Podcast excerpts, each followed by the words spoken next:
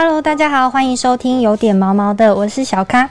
猫咪乱尿尿的状况一直都是很多饲主困扰的问题之一。到底他们是不喜欢猫砂呢，还是在跟我抗议？那如果是多猫家庭的话，到底要摆放几个猫砂盆才是正确的呢？今天我们邀请到猫行为兽医师林子轩医师，要帮大家解读猫咪的行为，解决乱尿尿的原因。另外也邀请到 ET Today 及新闻的小编玉圆，要跟大家分享他的困扰。欢迎两位。大家好，我是林子轩。嘿，我是玉圆。欢迎两位。那今天呢，一开始就是要先了解一下玉圆，你家的猫咪对你来说的困扰是有哪些呢？困扰主要有两个，不然我先简介他们好了。我家有三只猫咪，嗯，然后一只是农农，灰色的，它今年三岁，然后是母猫，然后另外一只是吉吉，是黑猫，然后今年四岁，那是公猫，然后还有一只是橘猫，那五岁，对，刚好三四五。对，很顺。然后这只橘猫就很胖，它就是典型的那种橘猫，嗯。对。啊。然后他们在家里就是会互相欺负来欺负去的、啊，对啊。然后他们主要有两个问题，一个是吉吉黑猫，它平常会有吐的习惯，哦。对，我不知道是怎么样，因为它通常吃饭的时候，它只吃干粮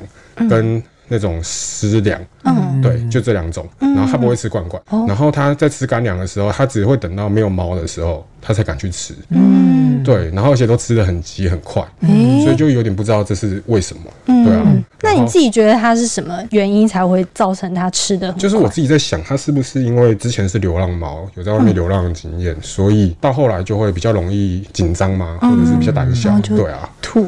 所以医生针对吉吉他吃一吃吃很快，然后跑去他床上吐这个状况是怎么样呢？其实哦，那个很多人都会担心说，是因为他以前刚从外面带回来，因为他是接猫让猫，有一餐没一餐的，嗯然后这些猫吃饭就会很急，然后会想要一次吃很多，然后容易吐。但事实上，这个多半只会出现在它刚带回家的前可能一个月、两个月，了不起半年。差不多就是这样，嗯。可是到了长期的情况，其实不只是那些从户外带回来的猫会这样吐，嗯，你可能该看到更多，比如说你养了一辈子，它都在室内里面生活的猫，对。它可能也有类似的行为。嗯好，那多半这是什么情况？多半是跟一件事情有关，就第一个是你觉得是躲猫家庭，对。第二个是我刚刚没有问你，但是我大家可以猜得到，嗯。他们吃饭地点有可能是集中在同一个区域，或者是周边，哦，就是同一区域这样子。对对，那其实猫是不共餐的动物，猫不喜欢共餐，嗯因为共餐会带给他们在压力吗？对，没有错，就是抢食物的压力。嗯，那如果它别的猫都在吃的时候，它是坐在一旁这样子在观看的话，那代表说其实有更多对于吃饭是比较强势霸道、会护食的猫会出现。嗯，所以它在吃的过程里面相对来讲比较快、比较短暂。嗯，它想要赶快见好就收。可是猫的问题是什么？猫的问题是像我们人如果吃太快，我们可能会打嗝就了事。对，可是猫呢，它的胃肠道是水平的，我们是垂直嘛，所以我们打嗝的时候了不起就是气体出来。对，可是猫是水平的，它打一个嗝很容易就呃直接全部都吐出来。加上猫本身是不觉的动物，所以你会看到它整坨食物通常都是好端端的。哦，对对，嗯所以这一件事情，其实大家就是可以去想说，我们资源怎么把它分散开来是比较好。嗯第二件事情是什么？第二件事情是我以兽医师的观点来看这件事情，其实你要考虑到它吐的频率还有次数是不是过于密集接近。嗯，比如说有些猫，它可能三不五时、三天两头就会大幅度的呕吐，然后甚至是吃完不久马上就吐出来，甚至没有人在跟它抢食物。嗯有些饲主他是分两个房间再分开来喂猫的，他知道猫有这样的情况，所以他把猫分两个房间来喂。可是他发现猫还是会有吐的情况。嗯嗯我们通常跟他聊到说，你是不是找个机会带来给我们检查一下？因为这个问题可能会牵扯到，比如说呃胰脏炎，比如说呃肾病也会有这样的问题。哦好，就是它有很多的问题，包含毛球症，有时候是季节性的问题，嗯毛球症的问题，所以我们必须先理清哦，所以要掉，带去看会比较准。没有错。嗯，就是针对还是给医生看，不要想说他是不是他那个流浪过还是干嘛？哦，对，那其实会有更多人会安慰自己说啊，他应该就是毛球，就吐毛球。嗯但是不对，它其实是可能有一些潜在性的问题正在发生。哦，没错。那农农他是不是还有其他的行为上的问题，也让你就是他们很困扰？两只就很奇怪，他们两只就喜欢针对我的床，对，超爱攻击。对，所以这是让我崩溃的原因。嗯，吉吉它是喜欢吐在床上，对，然后农农呢，它是只要拍它屁股，因为它平常很喜欢别人拍它屁股，然后它就会过来撒娇。它平常就是一只爱撒娇的猫，然后过来之后，它就哇哇哇大叫之后，我拍它屁股，它会继续汪汪汪很爽的叫，再继续拍不能，这个时候要停手，不然它就直接尿在床上，直接喷尿。医生这样子这样对吗？就是猫还是那个猫咪正在展现它的什么样的就是开心的表示吗？其实拍屁股喷尿这件事情，可能跟几件事情有关。第一个，那我们先撇除掉它可能没有结扎，然后导致于容易，因为它其实伴随着可能有环境标记的问题，嗯，好，或者是其他正在发情的问题，这这是有可能的。对，他没结扎，对，他没有结扎，这是有可能的。然后第二个，其实是你知道拍屁股这个行为，为什么有些猫喜欢拍，甚至屁股越拍越高？对啊，为什么？其实这是幼年时期的反射行为，就是母猫在帮小猫舔舐的时候，小猫其实会把会阴部给举高。你知道，尤其是一月龄以前的猫，它不太会自己大小便，嗯，它都要经过母猫的舌头刺激，然后它才会去尿尿或大便。嗯嗯嗯。然后像有些人在奶猫阶段呢，他就会拿一些呃湿的那个纱布巾去擦，有没有？哦，那其实猫它有个反射型的动作，就有点像是呃小孩子对照护者，我们可能是它的替代角色，嗯。所以他们不自觉的做这个行为，甚至有时候稍微兴奋一点，哦，然后就有点漏尿的状态。哦，所以是漏尿。哦，这其实都有可能。哦，然后再来就是，其实你也要去想到说，有没有可能跟你的猫砂盆本来状况不佳就有关？比如说，呃，这也是很常多猫家里看到，比如说家里有比较强势的猫，嗯，那它为了扩展它的地盘领域气味，嗯，所以它会选择性的在更容易吸附味道的地点，比如说你的床，对，没错，它就是应该是味道非常复杂的地方，有吐又有尿，吐的有尿的地方，对。那其实它本身不应该有味道，嗯，可是当一旦它有了味道之后，猫就会产生一些怪怪的，有我认为它是算恶性竞争，哦。哦，就是呃，你可能会透过喷尿或透过其他手段来占领你这个床的呃所所有性。这意思意思是吐也是一个手段，你的床不应该有味道，因为你是多猫家庭。是。好，那当你这个味道没有彻底的把它清除掉的时候，对猫来讲，它是一个复杂的气味环境。哦，好，你不要认为它是臭或者是什么，以猫角度来看，它只是变得更加气味是。然后以气味地板的角度来看，会变得更加复杂，所以它们衍生出来就有很多复杂怪怪的行为会跑出来。哦，原来就是这些纯气味影响到它们，然后就想说跑去那边占地盘之类的。不过我建议啊，就是很多人认为说只有公猫呃没有结扎才会喷尿，事实上不是，其实公母猫都会。这样情况只是公猫比例比较高而已。哦，真的吗？其实这个逻辑就很像是说，只有男生对于权势比较。注意，然后女生完全不认为这种事情不重要吗？不对，不对，这是不对的想法。不行，只是我认为比例上面的多寡跟强烈的差异性而已，表现出来的强烈差异性而已。嗯，所以如果都没有任何的必要的话，我都会建议说，那母猫最好还是找找个机会把它解答掉会比较好。对，一来是控制疾病的问题，嗯，二来是就是当做行为环境的部分的调试部分，对它都比较好。那拍屁股的行为上，我要怎么注意？拍屁股的部分，我想可以可以狂拍吗？就是少拍，还是我要用舔的？我你今天变母猫是不是？我变母猫，因为舔的，我们讲个实际一点啊，有可能会感染。哦哦哦，所以不要舔，不要舔，没事，你不要去碰它的会阴部，那有可能会感染。然后讲实际一点的问题。对啊，如果拍屁股这件事情，你可以考虑，你可以在后续做个评估差异，比如说你结扎完后，这个行为是否有比较改善？对，有改善，包含它喷乱喷尿的行为。第二个事情是你要去评估，就是你的环境的问题，猫砂、猫砂盆，然后他们使用的情况是怎么样？对，哦，这个你平常就做一个评估，然后再就是拍屁股力道这件事情，其实曾经也有人问过。不少兽医是说，哎，我的猫喜欢拍超力，拍到好像在打太鼓一样的那种感觉。那到底对猫会不会受伤啊？到底要拍多久啊？嗯，哦，我们其实以我们兽医的角度来讲这件事情，我都告诉你说，适可而止。你不要认为它好像很爽，你就越来越觉得，因为它并不见得是爽，它是一个反射型的动作出来。嗯嗯嗯。所以，我们猫的体型这么小，我们人是它将近快要十二倍、十五倍以上的大小。嗯。所以我们在使出一个力气的时候，基本上都远远超过于它体重能负荷。你想看。Okay. 它才四五公斤左右，你拍那一掌下去，有可能就四五公斤的力道了。直接内伤，有一点虐猫的感觉。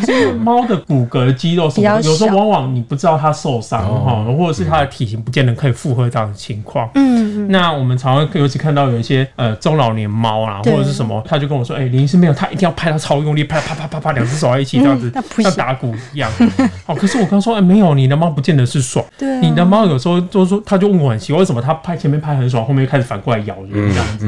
嗯，哦，我就说它原因很简单，因为它就的确是不舒服、啊，，对，所以它是一个反射型的动作。嗯，所以就像你讲，就是你自己身为事主，你知道，哎、对这个时机点哦，该停止了。嗯哦，这时机点该做什么别的事情？比如说，我们可以拿一些游戏或者是食物来转移跟他的注意力。对对对对对对，不见得要拍到天荒地老这样子。对，真的，所以其实这个猫咪乱尿尿的状况真的非常多。医生刚刚有同诊五个乱尿尿的原因，就有包括发情，然后地盘争夺，还有猫砂或是猫砂盆经验使用不理想。嗯，另外还有一个就是疾病的问题。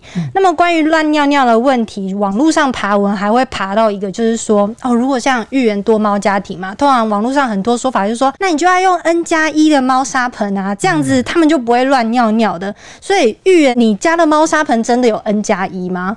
有，现在家里剩两只，所以就是三个。嗯对啊，那之前三只的时候就是四个。我就是因为一开始养猫的时候就很紧张，就会爬很多资料啊，对这样，然后就看到大家都说要 N 加一，嗯对啊，所以我从一开始就是一个这样一直增加上去。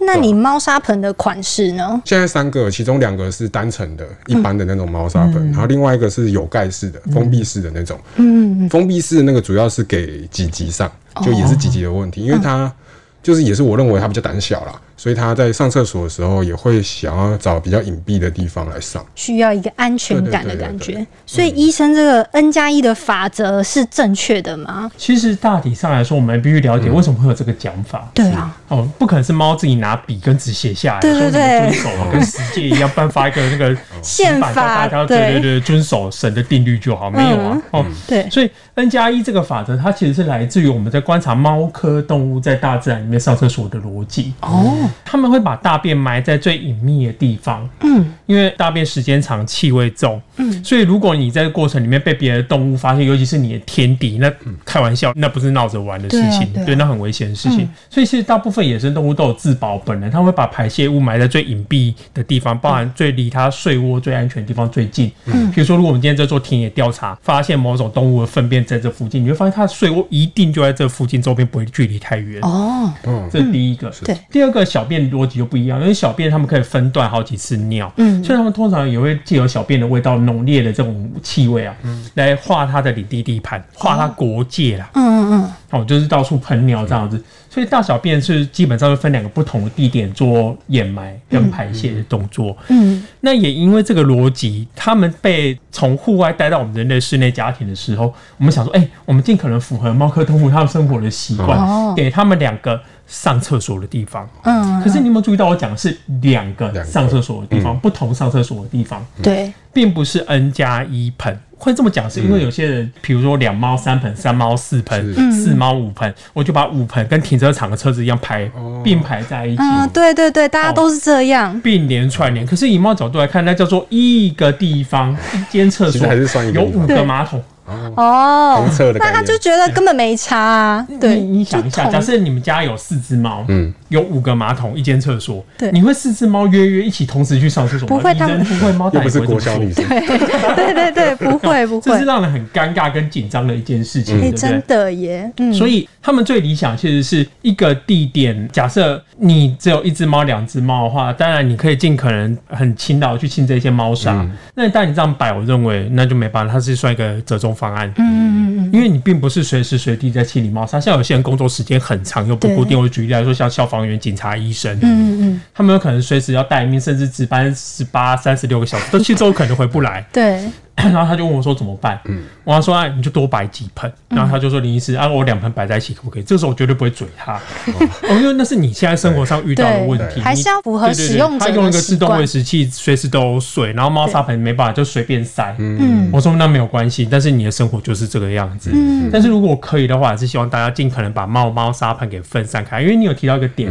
蛮好玩。你说吉吉那只黑猫对黑猫比较胆小，对对对它明明是男生，对不对？对，四岁，它比较胆小，好，所以它代表说你在家里面摆一个有罩的猫砂盆给它，代表说它可能曾经发生过，我猜啦，嗯，我没有到你家，我不知道，我猜啊。尿尿的时候，有没有可能他在上厕所前后被骚扰过之类的事情？比如说他从猫砂盆出来，就刚好别的猫来追击他，哦或者是在那边拨弄他之类的。哦哦，那造成上厕所这件事情变得比较紧张。嗯，那相对来说，你当时给它一个有罩，的确会好一点。对。可是有照对猫来说，哦，就是有几个问题，比如说气味粉尘比较容易蓄积啦对，或者是它的进出口有可能就只有那单一个方向。对。所以有些猫只要守株待兔，守在门口附近。哦，啊，有一只猫平常都躲起来不跟我们交际，没关系，我逮得到机会，就是你上厕所那一条路。哦，比如说像我们在东升这边嘛，厕所哦就在那一个位置，对对对对不对？顺便转角边位置。那我就要堵某个员工，堵某个人，我就站在门口那一边就好了。我就只要坐在那附近就好了。你一定要走过这边，要经过茶水间，要走去走，就单一条道路。这样是会让他压力更大。对，哦就你想想看，你是一个，你可能跟某个同事有冲突，或者你们双方之间很尴尬，嗯，你非得要上厕所喝水，也只能走这一条道路去茶水间或上厕所。对，你一定要经过他的办公桌，嗯，那对你而言就是一个压力的来源。你可能甚至离开这一层楼，嗯你不要在这一层楼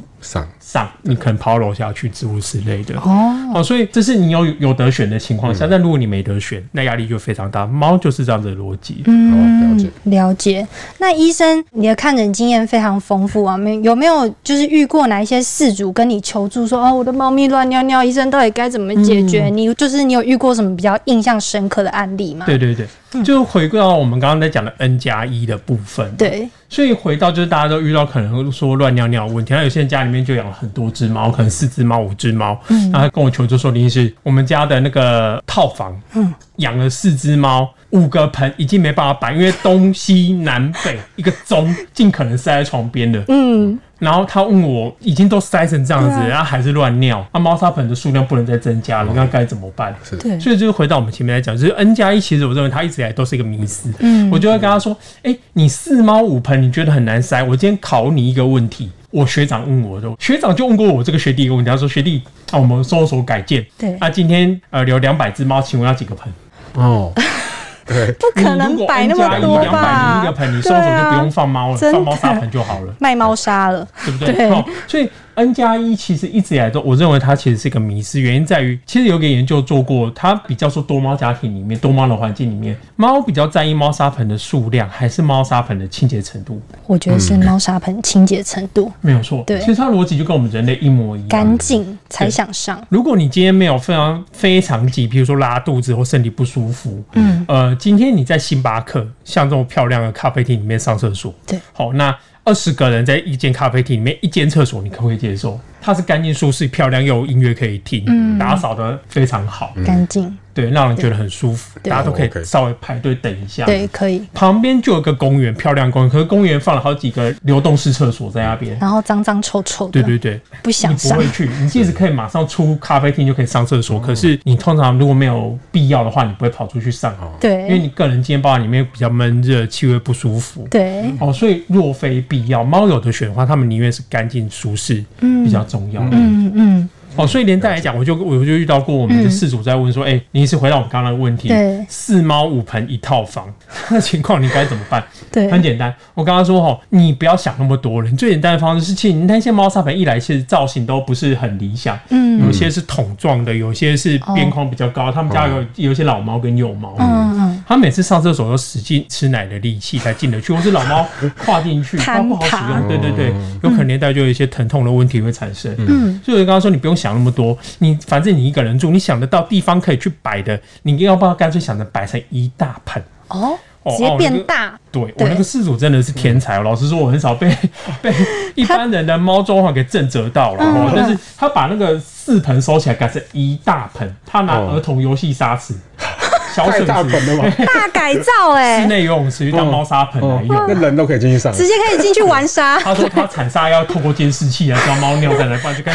找宝藏 哎，一样真。的耶。对，在旁边放个监视器。不过猫可能倒是尿的蛮开心的，这样子。对，那个东西非常的大，他跟我说是一点二公尺乘以一点二公尺，这我给各位一个概念呐、哎对，猫需要的猫砂盆大小其实有一个标准存在，它标准是猫的体长一点五倍，长度啦，啊宽是一比一。嗯，那所以标准的猫砂盆尺寸其实大概如果换算成公分的话，大概是五十乘以七十公分左右。嗯嗯嗯哦，五十乘以七十，就是猫可以在自己里面回转、挖坑、排泄，用任何姿势，甚至前面有一两个人家尿过了，也不至于让它使用上面有一些不舒服的观感。嗯嗯哦，这是一个标准尺寸存在。对。然后他用了一百二十公分乘以一百二十公分，超大，超巨对大，对绝对不会影响到他们。没错。不，过他认为说，反正他只要一盆反而好顾，因为他原本四四盆四盆，对。然后都是用不同的沙，对，然后他能做都尽量做了，然后也是不同的猫砂盆，反正整体打扫起来不如一大盆对，容易处理。嗯，大概是这样，所以我认为就是你要去想一下你的环境到底适合哪一种方案，其实没有标准答案存在。嗯，你了解，找一个你你认为你可以负荷得来的，那我认为其实最重要一件事情还是我一直在强调是人猫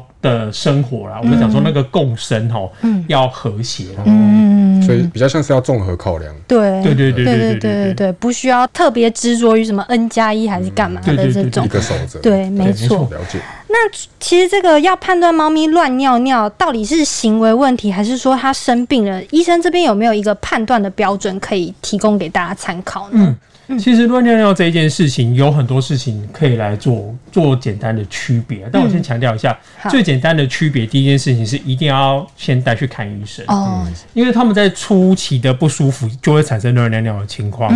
哦，那你如果要做连续性的观察，有可能要三五天甚至一个礼拜以上。但是我认为疾病的问题，它不需要等到这么久。嗯所以有异常，你认为怪，你就带去看医生。哦好，但是我们在临床上还是会做一些简单的鉴别诊断跟问法，比如说它尿的量、频次，甚至是颜色。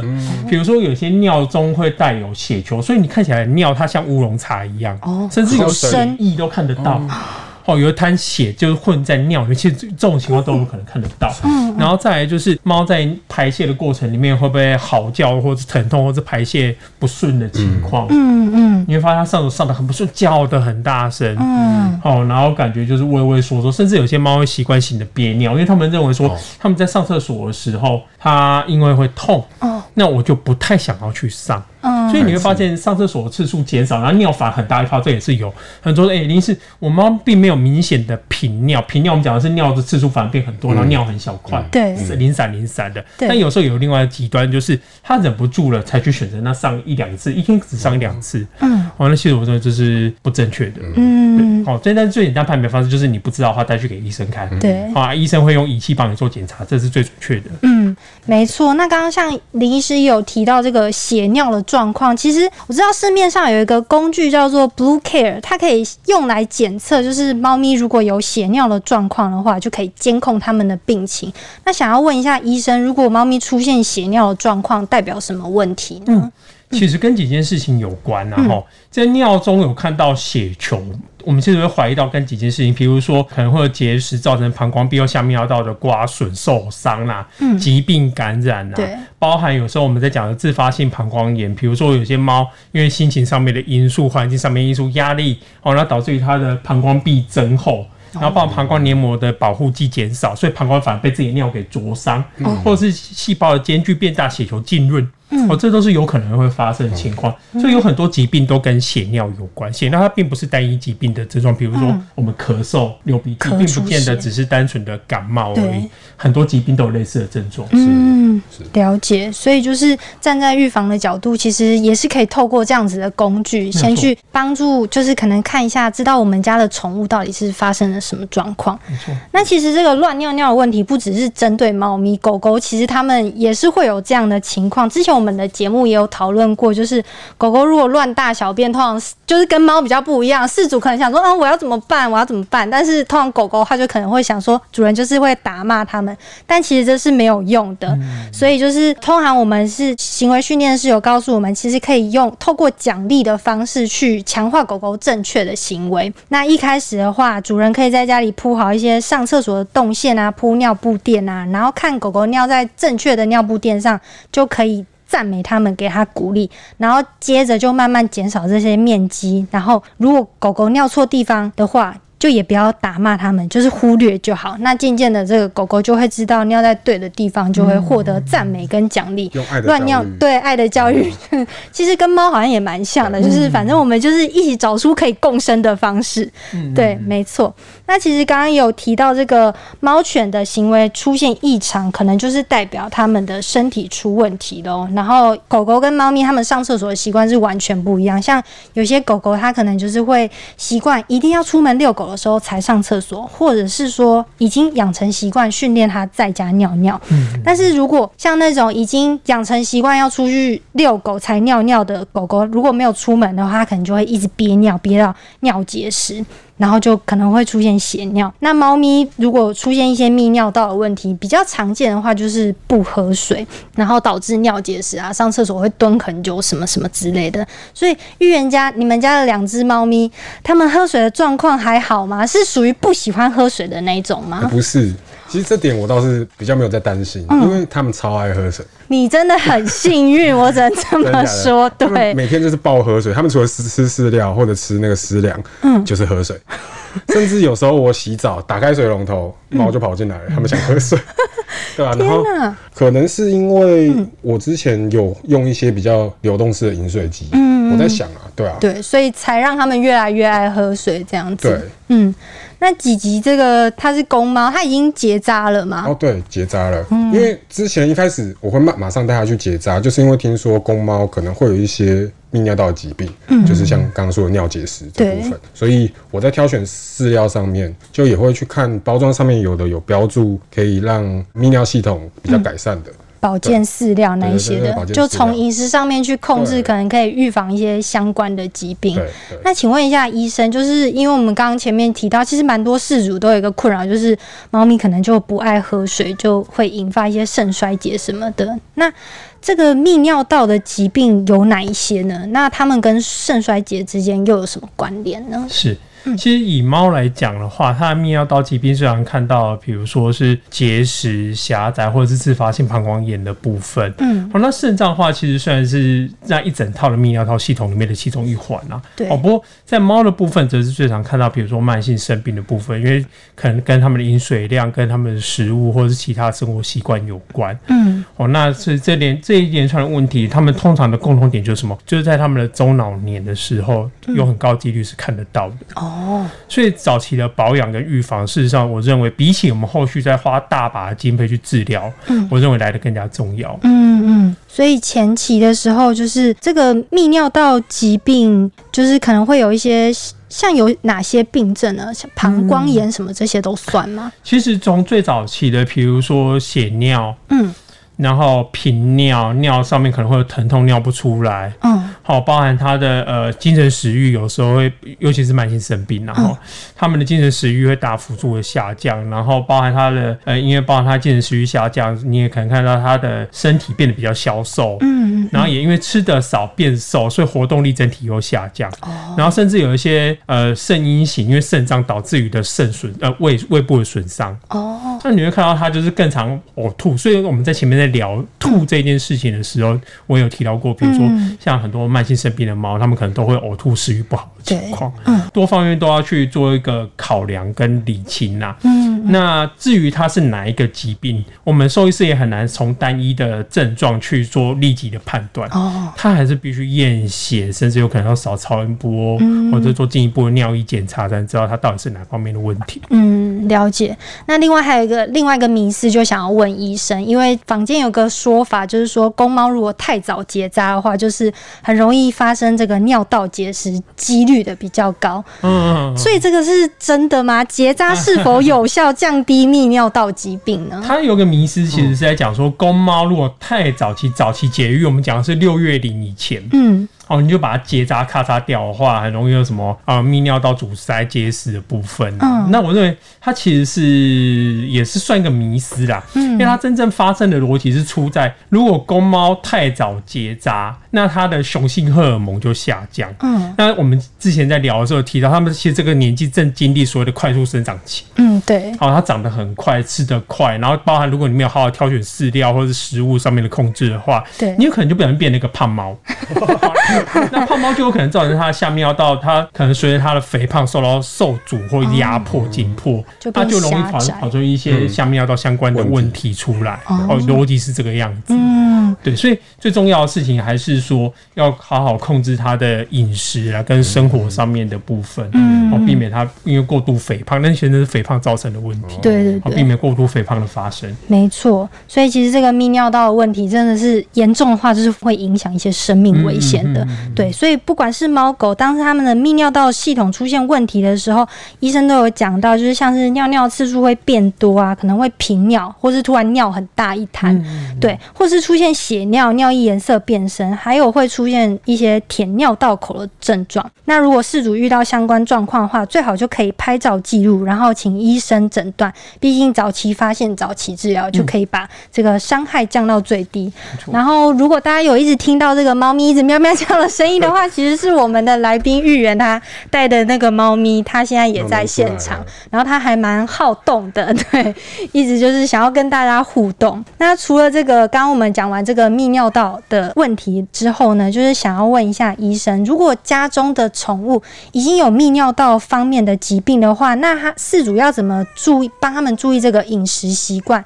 那挑选饲料有什么要注意的地方吗？嗯，但我觉得最重要的事情还是要做定期的健康检查。对，尤其是呃，如果各位的猫，它在早年你们家的猫可能发生过下面尿道相关疾病，有可能是尿不出来、频尿、血尿或是尿结石，我们都会建议，如果正常情况下那个年纪是一每一年健康检查一次，我们就会建议你再把这个频次给加更多、更密集，有可能到半年，嗯，哦，甚至是情况有可能。必须更密集，每几个月就追踪这样子的情况一次，因为第一个是它它是无法根治的问题，对；第二个它是复发率很高的问题，嗯，好，所以我们认为这是最重要的一件事情，就是定期跟他讲，因为这其实我发现我自己在看门诊的时候，并不是每个饲主都会做到这一件事情，对对对，好，或者是他认为当时已经治疗好了就没事的，事实上不是这样，好像很多事主都会这样，对你必须再回头去定期监控这个问题，嗯嗯，好。对，然后在第二件事情是什么？除了监控以外，就是食物上面调整。嗯，好，因为食物上面调整牵扯到，比如说，哎呦，他来了。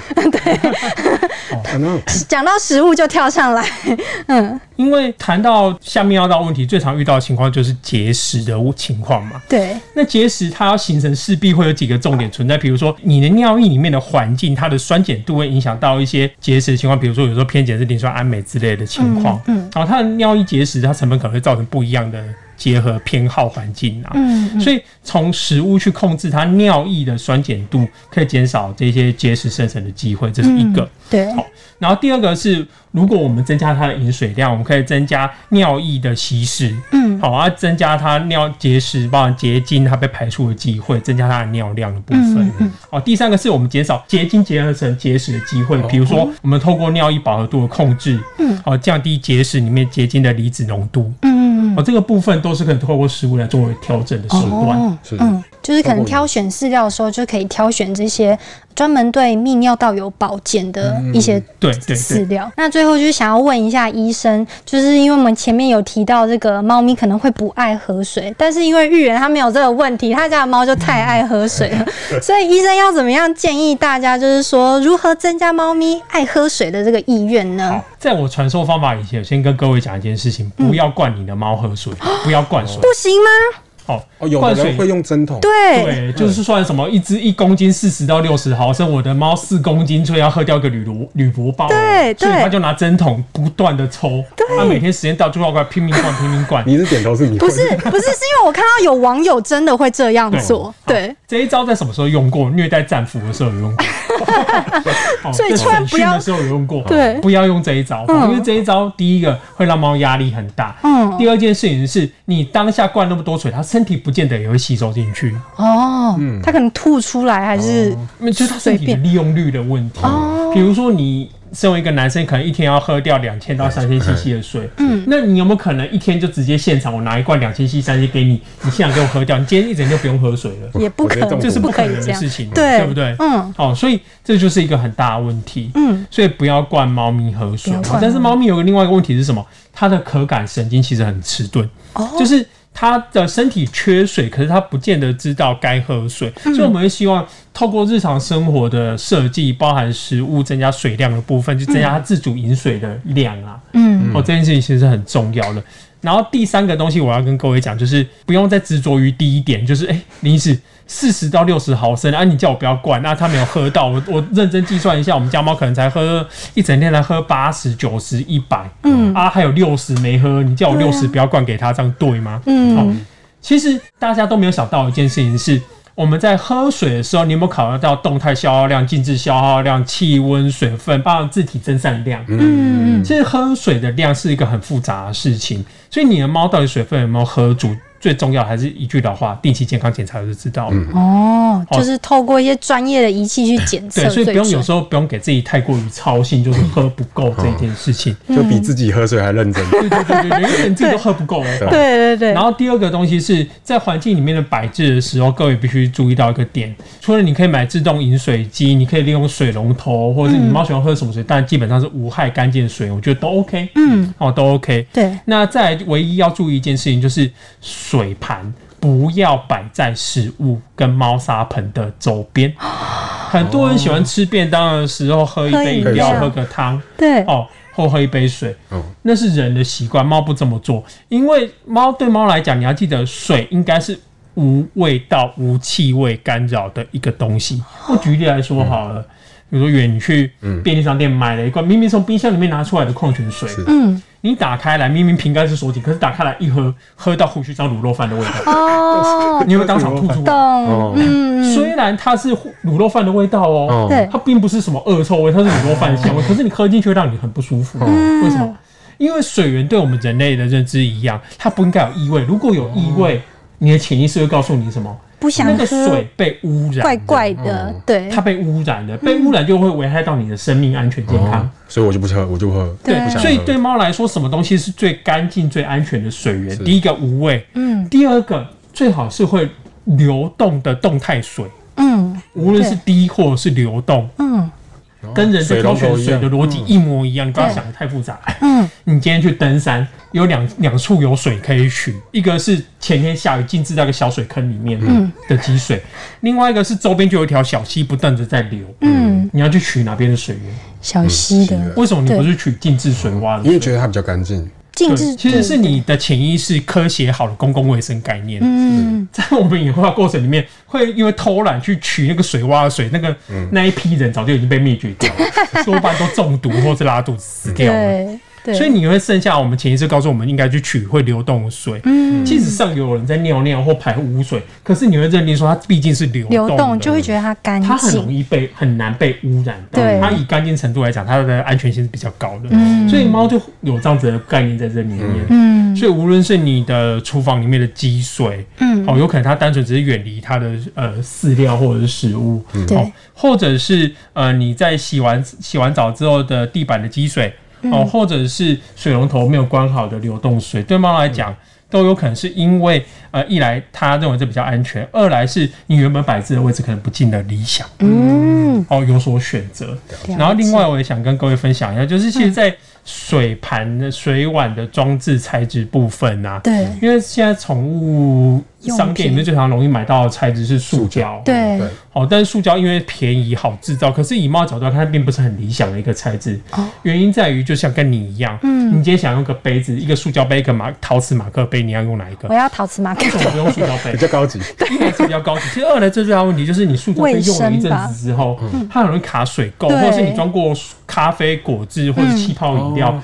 你会发现它有个残存的气味残留在那里面，对，而且它很难清洗干净的那种感觉，对，你不断怎么刷它，比起玻璃，比起陶瓷的，它有一种难以清洁的感觉在这里面，嗯，所以对猫来讲，就是一般的塑胶水盘不是很理想，它通常我们会建议说你要么陶瓷盘，嗯，好，那金属盘是其次，因为金属盘有时候会有反光，或是金属本身有一些异味存在，对，哦，有些高刚的猫会挑啦，对，挑，对，好啊，所以就是。请各位多注意一下。好，那我们讲的旁边，记得哦，我刚才讲说不要摆在周边嘛，对，有个标准存在，九十公分，九十公分，九十公分。是气味干扰，因为这是欧美在做动物福利指引，他们设置收容所时候给的标准。哦，水、猫砂盆跟食物，你把它想那个三角形，各距离九十九十公分，最低限度嘛，对，就是气味彼此的干扰性。